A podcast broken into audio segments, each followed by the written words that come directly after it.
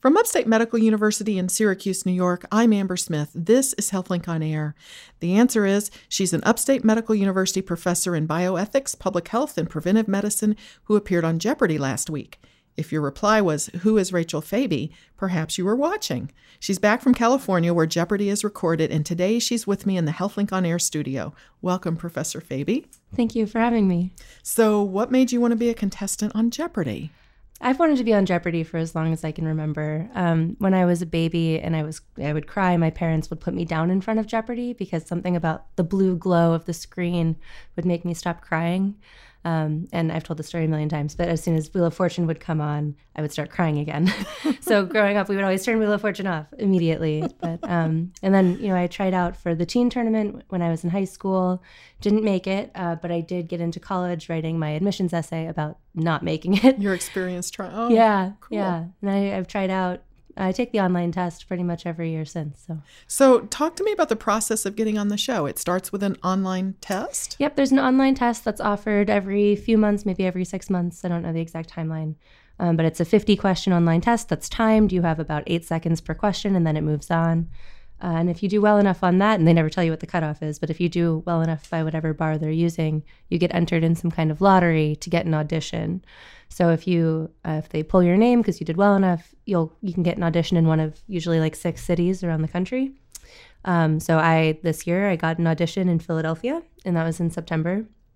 Um, so I went down to Philly just uh, like a random Tuesday in September uh, in a hotel ballroom, and you take a written test to make sure that you didn't cheat on the online test, and then you do a mock round with the buzzer where you have a Jeopardy board and you're playing against two other people. Uh, and then they do, you know, the mock interview where they have the note card, and it's like, oh, I see here that you climbed Mount Everest last year, and you and you talk about it. I didn't climb Mount Everest, but wow. Well, now once you knew that you had a good chance of going on the show, um, did you start studying, or how do you prepare?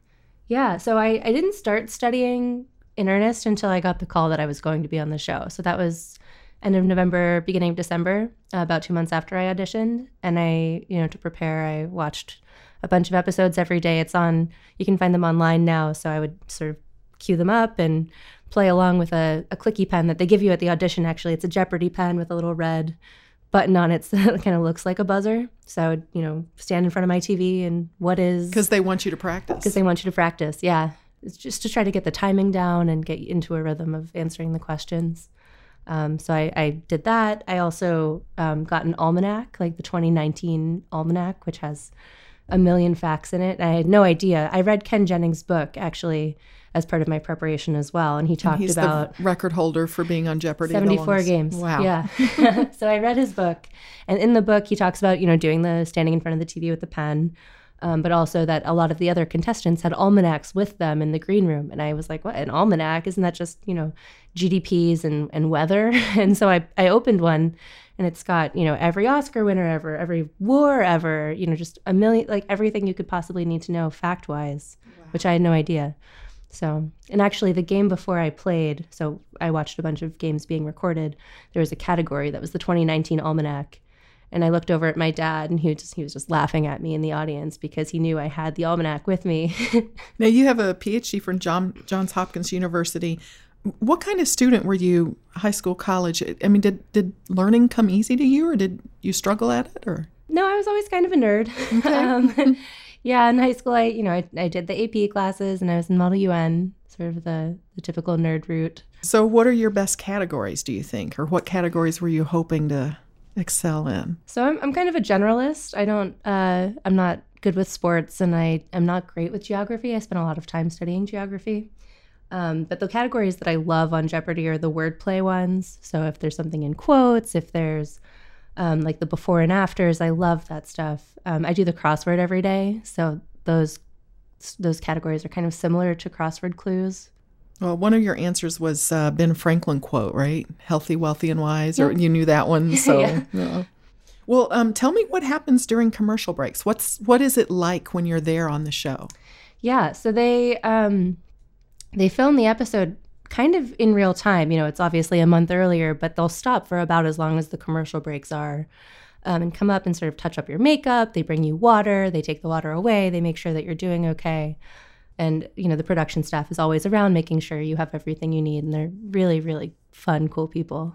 How were you able to not be nervous? Because you looked cool as anything on tv oh my gosh i was so nervous. Um, you know i had a suit jacket on and then i had a sweater on. You couldn't see i was totally sweating. Um, and you know they come up and, and, mop up your forehead in between if you are sweating. Um, so I was I was very nervous for sure. And were you friendly with your competitors or what's it like? What's the yeah. dynamic like? It's you know, you hang out sort of all morning going going through rehearsals and um, so before the taping starts you get to know each other. And especially the, the two people I played in my first game, we've connected on social media. We're um, we're kind of friends now, which is fun. So you went to you had to fly to California for the taping. Um, your father went with you.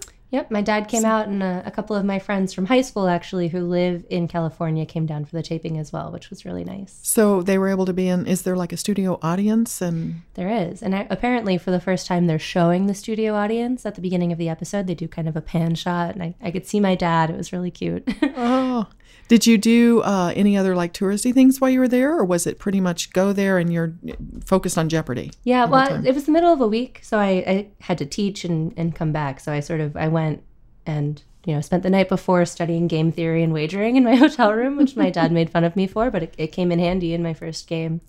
And then yeah, the the first day of filming was all day, and I didn't end up playing, but I had to stay in the studio. And then the second day, you know, I I played two games got lunch with my dad, and then we went to the airport. So it was a pretty packed trip. It was also raining the whole time. I was excited to get out of Syracuse, go to LA in January, thought it would be warm, and it just the weather was awful. so you studied wagering because in the first show, um, well, let's let's talk about this. So this is at Final Jeopardy, where the contestants wager their winnings. Your clue was born in 1866. He has been called the Shakespeare of science fiction. You answered, "Who is Asimov?" yeah, which is like doubly wrong because he's not only not British, he was also born about 60 years later. So it was a very wrong answer, but it didn't matter because I had wagered zero. You wagered zero purposefully, strategically, yep. because you were pretty sure it was wrong? No. So uh, you wager when you see the category. The category was British authors. And I was like, ah, you know, I'm kind of comfortable with British authors, but it didn't matter what the category was. Looking at the scores, so the person in first place had to wager what she did in order to beat the person who was in second place if he doubled. So, you know, I was doing all this math and I was like, yeah, I only I can only wager zero because I need them both to get it wrong. Because even if I wagered everything and got it right, if they also got it right, I would lose. So the only my only chance of winning was if they both got it wrong and I wagered zero. Wow. You had to be thinking about all of that on top of the British authors. yeah, I feel like it's a, an, an, aspect of the game that gets kind of neglected is studying the math of Final Jeopardy wagering. You know, you can study as many world capitals as you want, but if you're not prepared to you know, do a lot of calculations at the podium, it, you know, it's not necessarily going to be to your advantage.